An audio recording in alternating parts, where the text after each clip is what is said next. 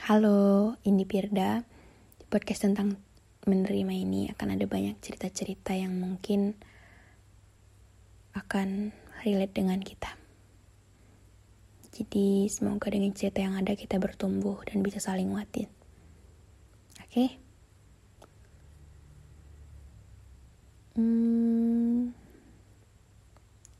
aku layak dicintai nggak?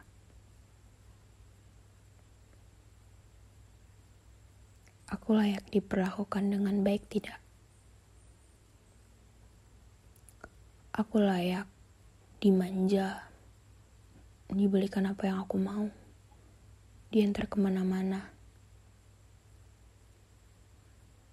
oleh seseorang laki-laki yang menginginkanku. Aku layak nggak dapetin itu.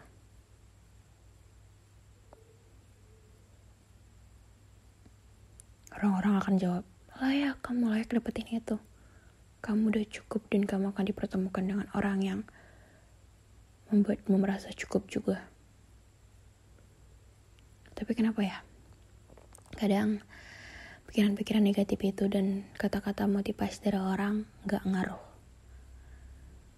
Kadang itu tuh tetap aja di pikiran kita kayak aku kurang cukup ya?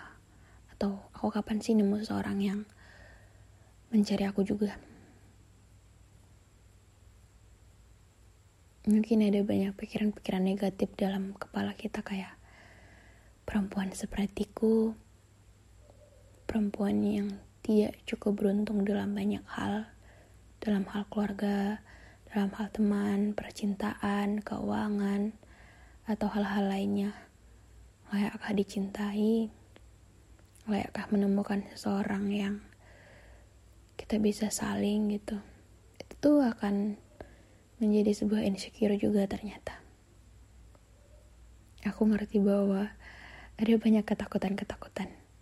Apalagi menginjak usia kita yang tahun ke tahun bertambah beranjak dewasa banyak tuntutan sana sini ngebuat kita ngerasa bahwa kenapa kita belum juga ketemu ketemu seseorang yang kita mau, ketemu seseorang yang kita butuh, ketemu seseorang yang sayang ke kita, tapi dia juga bisa kita terima, atau orang yang menerima kita juga, atau hal-hal lainnya.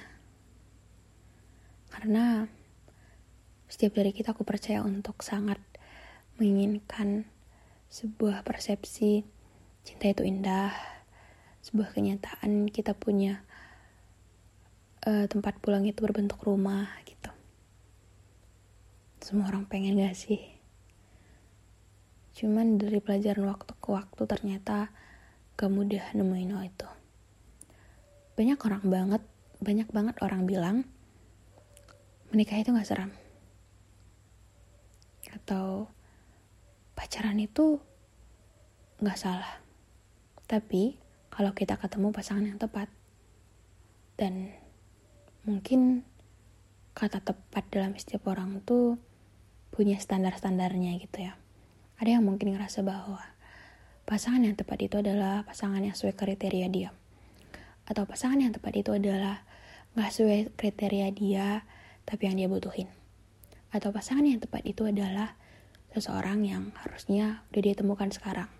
Atau pasangan yang tepat itu adalah sebuah sebuah eh seseorang yang akan jadi jodoh dia nanti. Banyak banget sih menurutku tentang persepsi kita akan hal itu. Cuman emang apa pun ada waktunya gak sih? Ada waktu untuk setiap orang tuh punya waktunya masing-masing. Misalnya gini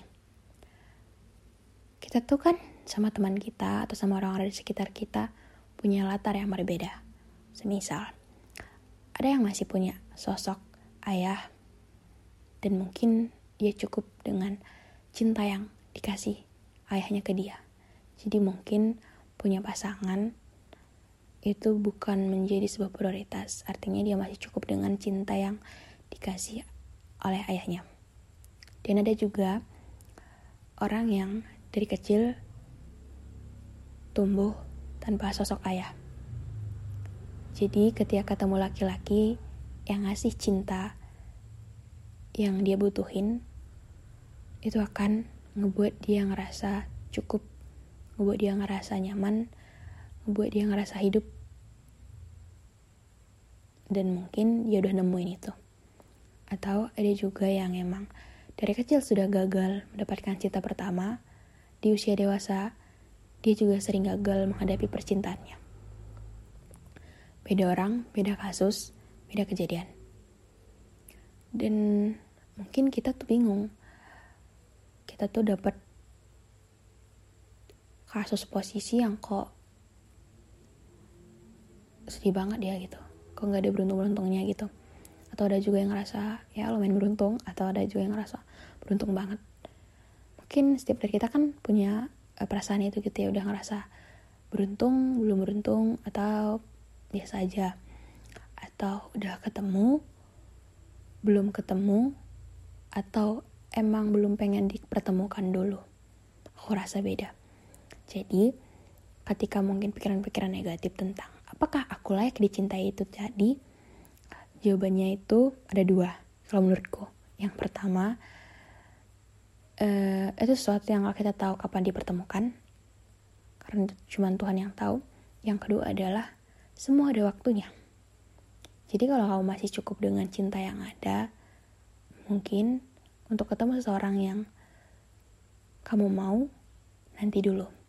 Atau ketika kamu sedang menemukan seseorang yang uh, kamu mau itu tadi, tapi prosesnya bisa juga gagal, berarti kamu sedang belajar belajar untuk memahami sesuatu yang kita mau ternyata bisa juga sesuatu yang gak mudah untuk dipelajari. Jadi belajar untuk banyak-banyak mengerti. Atau tentang kita sudah mencari ke mana-mana tapi belum menemukan juga. Berarti kita belajar untuk sabar. Jadi tentang sebuah proses yang kita nggak tahu, cuma Tuhan yang tahu. Yang kedua adalah tentang belum waktunya. Akan terkesan nyebelin juga sih untuk setiap pertanyaan di awal tadi, jawabannya selalu bilang, belum waktunya akan selalu ada juga pertanyaan tentang emang kapan waktunya? Untuk kapan waktunya adalah yang pasti beda-beda juga. Gak mungkin bisa diselaraskan. Ada yang waktunya ketika sudah siap. Mungkin didekatkan sama Tuhan. Ada yang waktunya ketika sudah sembuh. Dengan masalah yang ada akan dimudahkan dengan Tuhan. Ada juga yang waktunya ketika kita tidak meminta, tapi Tuhan rasa sudah tepat, bisa dihadirkan begitu saja. Jadi macam-macam banget sih untuk itu. Jadi untuk kapan kita layak dicintai, kapan kita nemuin orangnya.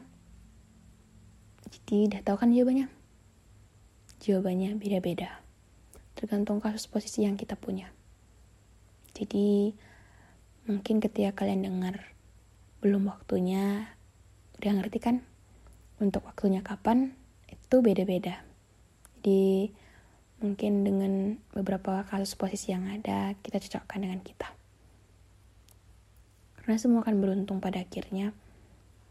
Ketika kita bisa ngerti, kita belajar untuk ngerti, dan kita menjalani setiap proses yang udah kita pilih, yang kita buat atau yang Tuhan kasih ke kita. Itu aja sih yang mau aku sampaikan pada podcast kali ini.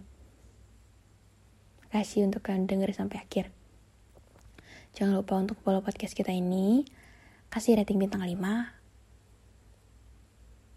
Jeruk lebih banget untuk buat podcast untuk nemenin kalian di sini. Yang mau cerita boleh DM aja di Instagram gue Firda semua orang. Sekian, dadah.